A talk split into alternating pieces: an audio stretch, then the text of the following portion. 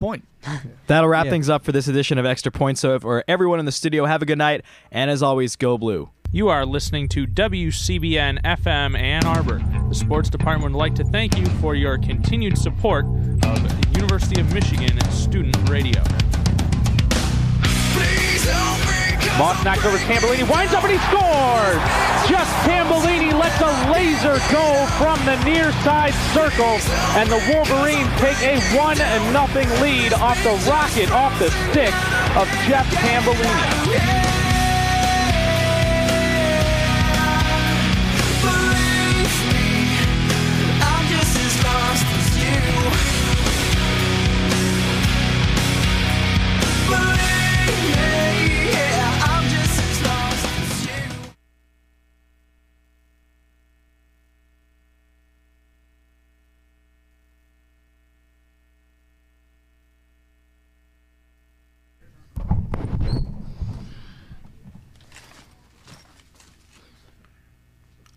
Oh, uh, apparently we are on the air. Well, welcome to another edition of Gray Matters, the weekly news and media talk show. I'm obviously going to have to get in a different chair because uh, I am now the mini me. That does not look comfortable. Don't No. worry, he grows on you. but I guess uh, it's good for your. Uh, And I'm on a piano bench, so uh, I guess I'll be the Liberace on today's program. You're squatting. Uh, help you with your squats if you're lifting weights, but I don't do Well, that kind of nonsense. Uh, anyway, obviously, uh, today's show took an unexpected turn uh, when, uh, well, the deadliest U.S. shooting in American history. That's uh, all that needs to be said. Um, Yay, guns. we don't know enough about some of the factual information, but obviously this is a. It looks like a murder suicide situation. In fact, it, from what I can tell, it looks like a domestic uh, violence situation that then turned into a murder suicide situation. Does it involve military personnel? We don't know that yet. Uh, no information, It's going to turn out to do so. which is uh, rather odd because uh, let's remember that by this time on uh, the 22nd of November 1963, J. Edgar Hoover had already determined that Lee Harvey Oswald had killed John F. Kennedy alone. And Oh, if only J. Edgar Hoover were here with his certainty to. Uh, yeah, uh, we don't even have the clear. identity of the gunman, but it does sound, unfortunately, like probably a Virginia Tech student. Um, we've commented about this before in the past. Uh, you know, the average American has got much more to fear from fellow Americans and guns than they do from terrorism. And I would just observe that uh, since 9 11, well over 100,000 Americans have died in gun violence here in the United States. Those including, just- a, including a 14 year old boy locally, yeah, just recently. and um, there is perhaps some negligence at play here with the way Virginia Tech handled this situation. I guess we'll find out more details on that in the future. But I'm sure it will turn out that this uh, perpetrator is no doubt a video game baby uh, that grew up with Doom, Grand Theft Auto, probably death metal and or rap, and is unfortunately probably uh, Americans aren't outraged by this sort of uh, culture that we have here. They are very outraged by Don Imus. Um, he's he's fired, you know, uh, but uh, they don't seem to be terribly outraged by uh, these continuing problems with uh, with murder uh, here in the United States. It's important to remember that America has more homicides per year than the rest of the industrialized nation combined times a factor of 11. Uh, this is staggering, and as part of the, uh, I don't know, culture uh, uh, warp that this country finds itself in. Um, fascinating to learn that 31% of Americans don't even know who our vice president is. That's on today's front page of the Ann Arbor News. I'm sure that's good the- news for Dick Cheney. yeah. Well, he, they're, they're, of course, his approval ratings are below 31%. so it makes you wonder um, how you can disapprove of the vice president if you don't even know who he is. Um, but it's it's this culture of violence. You know, here we have a trial involving Padilla, and I bring him up only because, uh, if you'll recall, several years ago, the uh, Attorney General at the time, John Ashcroft, had a splashy news conference uh, talking about a dirty bomb that uh, Padilla was allegedly involved in, and that uh, allegation has completely vanished from the trial. Meanwhile, uh, the CIA, and this is an interesting uh, story that broke a couple of weeks ago, wants an agent to testify in disguise and use a fake name in the terrorism trial of Padilla. What? Yeah. And I thought to myself, why on earth would anyone consider such a ridiculous? Says the agent would wear a wig, eyeglasses, or minor minor facial hair. And I thought, well, E. Howard Hunt is the expert of disguises. Um, why why reveal it? Grow a beard, whatever. It's un- unbelievable. But this is the kind of country we live in. And of course, uh, we'll, we'll have the usual platitudes uh, from our political leaders uh, that we need to pray, uh, Right. that God is uh, looking over America, and uh, that there are victims here. But you can rest assured that absolutely nothing will happen in terms of substantive policy uh, as a result of this incident. Uh, unfortunately, the price of college tuition just went up substantially because you're you're guaranteed to come in uh, with with uh, proposals such as you know we need uh, metal detectors in all the buildings, we need more security, and we need this, that, and the other. Well, it reminds me of a few years back when Charlton Heston was invited to a university campus somewhere in this great land of ours to speak on behalf of the NRA and uh, made a big stink about the fact that there were no metal detectors at the doors of the building in which he would be speaking. He was concerned, old Chuck Heston, that some anti gun nut was going to come in and shoot him With a gun. with a gun. um, apparently, the irony was entirely lost on the man. Perhaps his scarf from Soylent Green was still too tight. It's impossible to determine what was Charlton Heston's uh, problem there. But um, I'll briefly, you know, defend the the video game thing. I'm not sure that uh, video games uh, are, are really that uh, blameworthy with regards to these sorts of people who snap. There's there's millions of people who play them as a sort of a recreational pastime, and uh, not all the video games are involving shooting and so No. I personally find the games a little disturbing myself. Things like Grand Theft Auto, where you you know rack up points for shooting prostitutes or whatever. I, I think there's some weirdness there. Can we call them hoes? I think probably players of the games do, but um, but no, my friends who play these games are in, in other respects entirely normal, creative, uh, healthy uh, people. Um, to me, the, the bottom line on these shootings is the guns. It's Yeah. just simply the accessibility to guns. There's always people in this country who are going to make the argument that we need our constitutional access to guns to protect us from the government. Well, if you think that your your handguns and your shotguns and your hunting weapons, and I'm you know all for hunting, don't get me wrong. I think that uh, sportsmen should have access to firearms for their recreational purposes, but uh, it's it's clearly evident. The statistics are just demonstrably uh, clear that uh, a weapon of self defense in the household is more likely than not going to be turned against a fellow house member, whether it's in a suicide, in a depressive moment, or in a moment of anger, or an accidental discovery by a child. But this dubious notion that guns are going to protect us from the government is so ridiculous that it boggles the mind that any grown adult could harbor such an illusion. When the government can monitor your cell phone calls, your emails, you know, what good is a gun uh, Well, and against that? they have bigger guns. They have bigger guns. They have planes. They have tanks. They have the United States Army in as bad a state of disrepair as it is. And I pointed out last week they have drones. They can actually um, use uh, unmanned drones to bomb your house if they want to.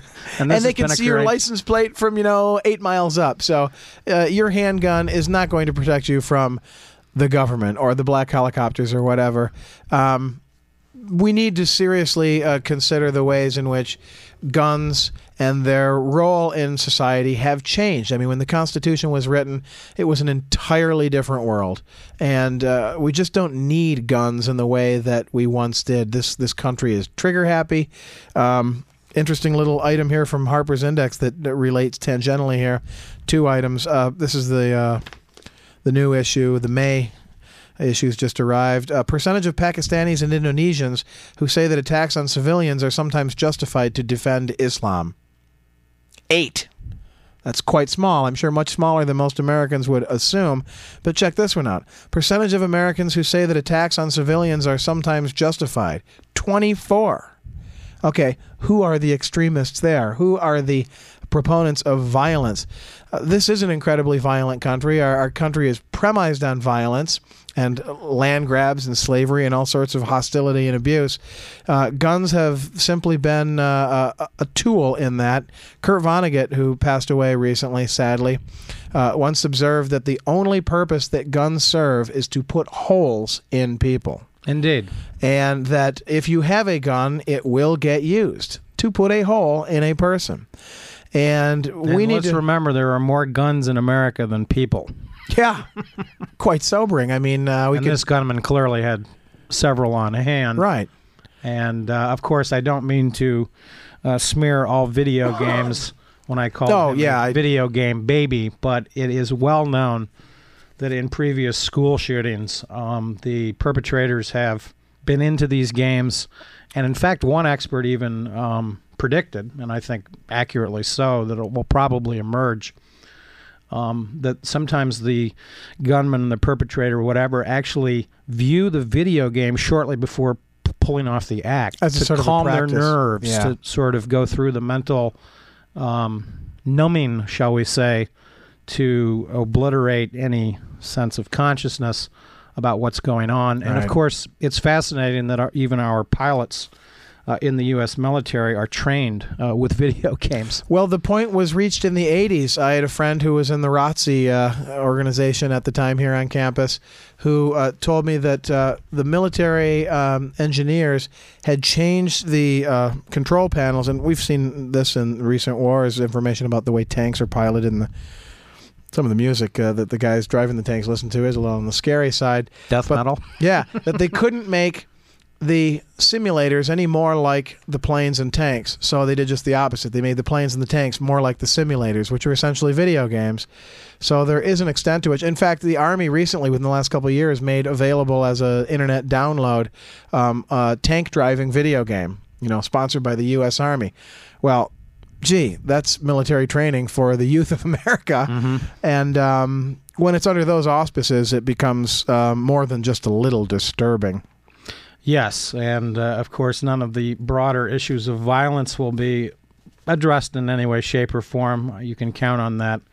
Uh, just real quickly, um, the average uh, gun related violence in America is about 18,000 murders a year and about 15,000 suicides. Those are the rough numbers. Um, we will, of course, remain outraged by Don Imus's comments as a as a society, but uh, not by the problems uh, inherent in uh, the ubiquity of guns and our culture that uh, glorifies them. And to quote Kurt Vonnegut, and so it goes. Indeed. And uh, I've been so busy lately, and I apologize for missing the last couple of shows. But uh, hopefully next week I can pull together uh, something more like a fitting tribute to Kurt Vonnegut, a writer who I think profoundly touched uh, people of our generation. Um, certainly a major influence on uh, my intellectual and spiritual development. I was lucky enough to have an uncle, um, more like a big brother than an uncle, I suppose, about seven years older, who gave me my first uh, Kurt Vonnegut book when I was probably at the too young age of fifth grade. Mm-hmm. And uh, so I've been reading Kurt Vonnegut since the fifth grade, and uh, really a profound thinker whose thoughts were cleverly concealed in simple, plain American speech and the profundity of laughter. and uh, I don't think it's really quite sunk into me yet um, just how sad his passing really is. Yeah, unexpected because he he suffered a fall and basically died sort of unexpectedly as Yeah. a result of complications from the fall. But I thought it was interesting on the uh, News Hour's uh, tribute to Vonnegut on Friday. They had uh, a couple of critics, uh, William F. Buckley's son and uh, Chris Buckley, who wrote uh, the the Thank You for Oh, Smoking, Thank You for Smoking, yeah, right. satire, and they talked a little bit about his literary. Um, comparison to, to Mark Twain and how there was a very similar um, aspect to both uh, The dark humor. the dark humor as well as the personal tragedies within their lives True. that affected, uh, shall we say, their worldview. And uh, it was also interesting to f- discover. I mean, I, I was unaware of this. I knew that they were sort of literary uh, pals, but I didn't realize that Joe Heller and uh, Vonnegut were essentially neighbors, and that uh, Catch Twenty Two was published in the early '60s, Slaughterhouse Five in the late '60s, and that these were, of course, the two sort of brilliant novelistic uh, interpretations of World War II, both from a anti-war perspective, so to speak. Uh, Catch Twenty Two, by the way, is a movie that's absolutely brilliant. I don't know why it's uh, not shown more often. On Yeah, that really is campus, a the way it was when I first came to town.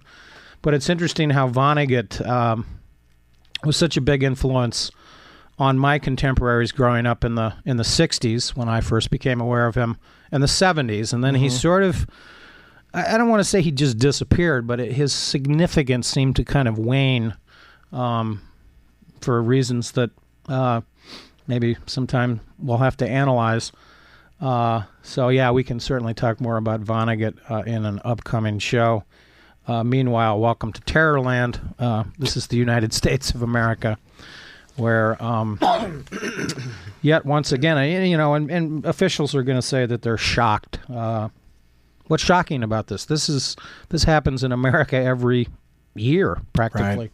I mean, there was a, a, a terrible tragedy in uh, Amish Right. Amish land just a year ago, and I'm willing to predict within uh, the decade we'll uh, we'll see this 33 uh, number surpassed by yet another mass uh, shooting by some uh, deranged, uh, law-abiding American citizen. Couple of uh, other items from the uh, Harper's Index last month as it relates to uh, this peripherally. It says the percentage of American adults held in prisons or mental institutions in 1953 and today, respectively, 0.67, 0.68. Percentage of these adults in 53 that were in mental institutions, 75. Percentage today that are in prisons, 97. Um, There's the, there's the Reagan policy of Yeah. uh, cutbacks in funding to uh, mental health institutes. an for angler uh, Yeah. here in the state of Michigan. Big time. Estimated amounts that U.S. adults who grew up poor cost the economy each year through increased crime $170 billion. Estimated amount they cost the economy through higher health care costs $160 billion. Um, you know, here in the state of Michigan, obviously there are budget problems, and it's uh, always uh, illuminating to know that about 25% of the state budget is spent on corrections.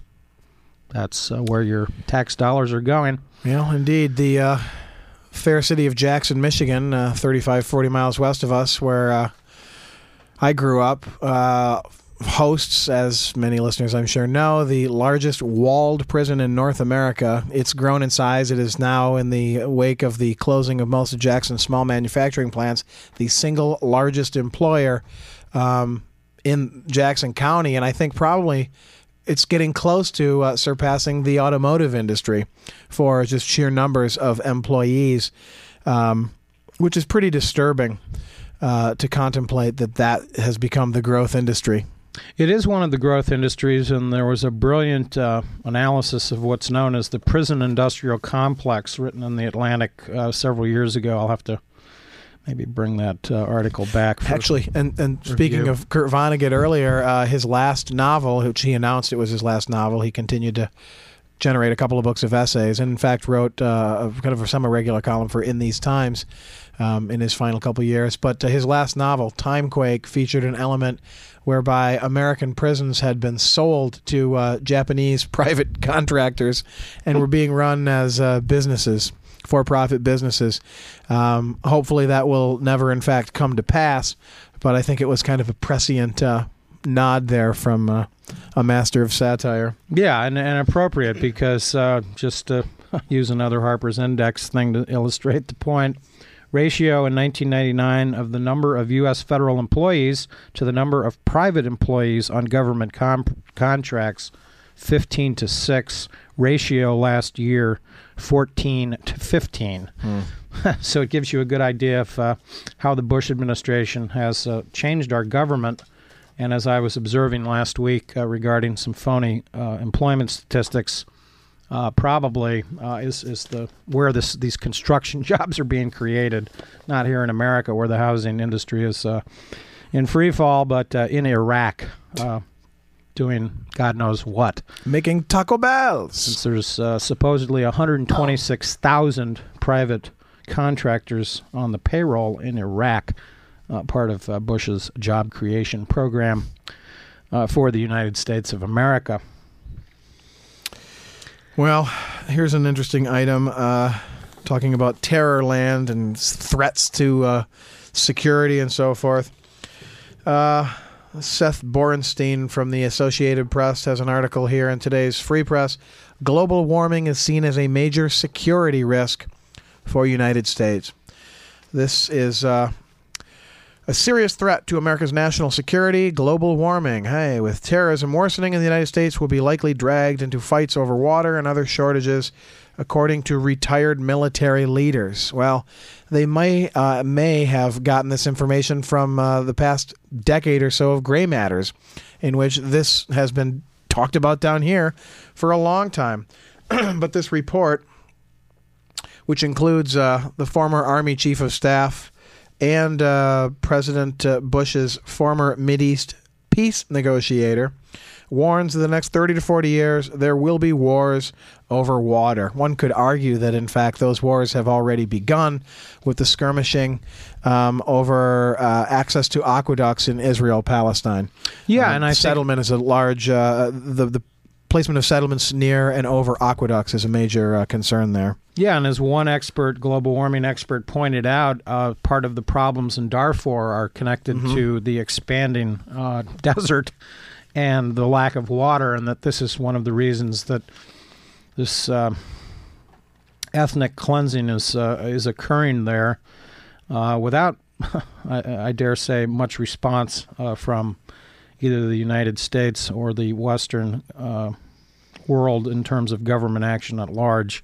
So this- Token, token. Uh, but action. it's actually got to the point where six retired admirals and five retired generals are warning of a world in which climate change is destabilizing the political situation and turning it into a breeding ground for terrorism.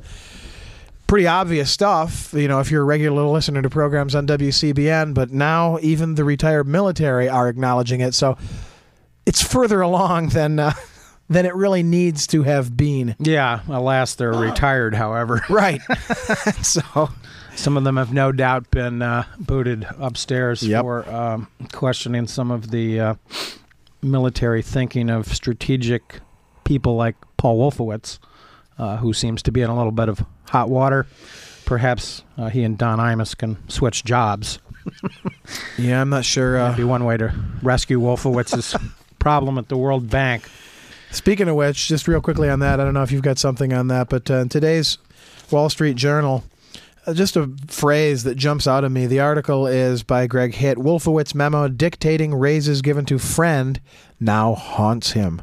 Well, the idea of memos haunting is, of course, becoming endemic in the Bush administration with the missing emails and the, the uh, computer programming that apparently spontaneously lost, you know, thousands of emails generated by Rove's office. But what struck me in this article, um, which is basically critical in its tone of, of Wolfowitz, uh, uh, sweetheart deal for his girlfriend. I like how she's depicted as Yeah. his girlfriend, um, Not his mistress. not his mistress or his lover or his fiance or whatever. Or even his hoe. hey, for that kind of money, there's probably plenty of people out there who'd be Wolfowitz's hoe. I think that word is going to beleaguer our society for the remainder of the 21st century. Uh, yeah, well, it certainly has affected the way teenagers approach uh, the language of Shakespeare. But um, what ho? Anyway, Wolfowitz, who, by the way, earns $400,000 a year. 300? Three. Three minutes. Oh, okay. Well, this clock says seven. So uh, confusing signals from our chief engineer. So anyway, um, $400,000 a year for Mm-hmm. That- what Paul that- Wolfowitz does. That- that's uh, uh, incidentally what That's not enough for him and his girlfriend? That, that, that's what the president makes, by the way, just by coincidence. Okay, well, that's interesting. But Bush came in and got a, a, a raise. They, they doubled his salary, and of course, uh, they've gotten about half the results. if that.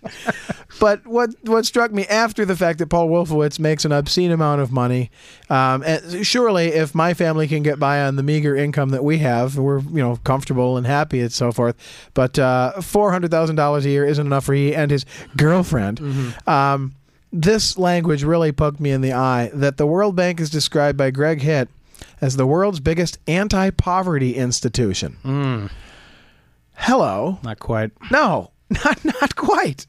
The World Bank is essentially a for-profit institute that I mean there's all sorts of money harvesting that's going on the way money is squeezed out of uh, third world countries and uh, okay in some ways it seems like a charitable organization but it's not anti-poverty it's pro-development Yeah. is what it is. It's all about kind of foisting huge contracting jobs on uh, you know third world countries to you know develop their economies, whereby they also enrich the uh, construction firms with all the connections to the guys who run the World Bank, the Bechtels, Yeah. and so forth. So And there needs to be far more examination of precisely what the World Bank does, uh, both good and bad. Um, I think that would be a more constructive uh, utilization of any investigation of Wolfie, our uh, our equivalent of Robert McNamara. It's always been Yeah. amazing to me that uh, the coincidence between Lyndon Johnson kicking uh, McNamara upstairs to the World Bank uh, in 1969, 68, excuse me, um, and Bush uh, promoting Wolfowitz to the World Bank in view of the uh, Iraq uh, fiasco. Uh, we got a couple of minutes left. Anyway, I, I wanted to mention something that is in the brand new Nation magazine um, by Victor Navasky. Uh, apparently, in New York uh, this past month, they had a symposium at uh, NYU's uh, Center for the United States and Cold War, sponsored a day long conference on Alger Hiss and history. I've always been very interested in the Alger Hiss case. Uh, and Navasky has been at various times a defender of Hiss. But I'm just going to point out a couple of three noteworthy things about the conference that Navasky observes that I think are relevant. For the first time ever, Alger Hiss's stepson, Timothy Hobson, who lived in the Hiss household until he was 14, including the period when Chambers claimed to be a regular visitor, told his story publicly. Now 80, Hobson said, quote, I know Chambers was lying because I was there, he wasn't. He also blamed Hiss's defense counsel for not calling him as a witness. He had been uh, less than honorably discharged from the Navy as a homosexual, and Hiss's attorneys thought that the stigma would cast a negative shadow over the defense. Also, Hiss told his stepson he would rather go to prison himself than see him attacked and publicly humiliated. That, by the way, is factually correct uh, regarding Hobson and whether or not he would be called as a witness. Kai Bird, the Pulitzer Prize winning co author of uh, American Pr- Prometheus, The Triumph and Tragedy of Robert Oppen- Oppenheimer, uh, is about to publish, and uh, along with a uh, Russian researcher named uh, Svetlana Chervonnaya. I apologize, I should have reviewed the name before uh, reading this ad lib.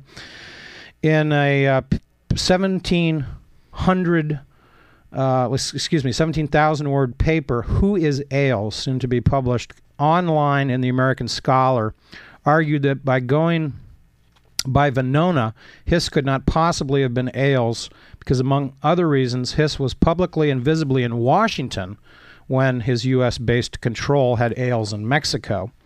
Finally, Jeff Kisseloff, drawing on new research courtesy of the Freedom of Information Act, documented that Hede Massing, the only witness besides Chambers who testified that Hiss had been a member of the underground, first omitted uh, Hiss from her story, introducing him into her account only after Chambers produced the pumpkin film and publicly accused him of espionage. Her husband was under threat of deportation at the time, and she had lied in several other previous interviews. Kisseloff makes the case that her testimony against Hiss was the result of FBI prompting. So these are interesting observations by Navasky, who uh, introduced his piece, Hiss and History, uh, quoting a literary critic named Leslie Fiedler, who wrote, It is time, many of us feel, to forget this whole business. The prison doors have closed on Alger Hiss. Let us consider the question also closed. I think it's an open question, and I think uh, I'm getting a signal that we're uh, out of time, so it's a question that we'll have to address in a future show. Indeed, the dark pumpkin patch is an embarrassing blemish in American history. And was uh, consecrated as a national park by Ronald Reagan, 40th President of the United States. Well, thanks to Alex for engineering this evening. Do stay tuned. Yazoo City Calling is coming up next right here on WCBN FM Ann Arbor. Go Wings. Yeah. So far, so good. What a play by Philippa.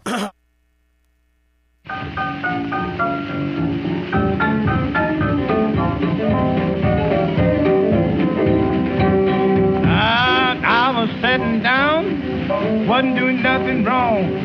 Man walked up to me, said, Boy, how long have you been from home? Now, don't you want to ride? Now, don't you want to ride? Boy, there's a free train running. Don't you want to ride? Now, I was in a place, I was playing the blues. Lady walked in and she bought a bottle of booze. She said, Now, don't you want to ride? Now, don't you want to ride? Now, there's a free train running. Boy,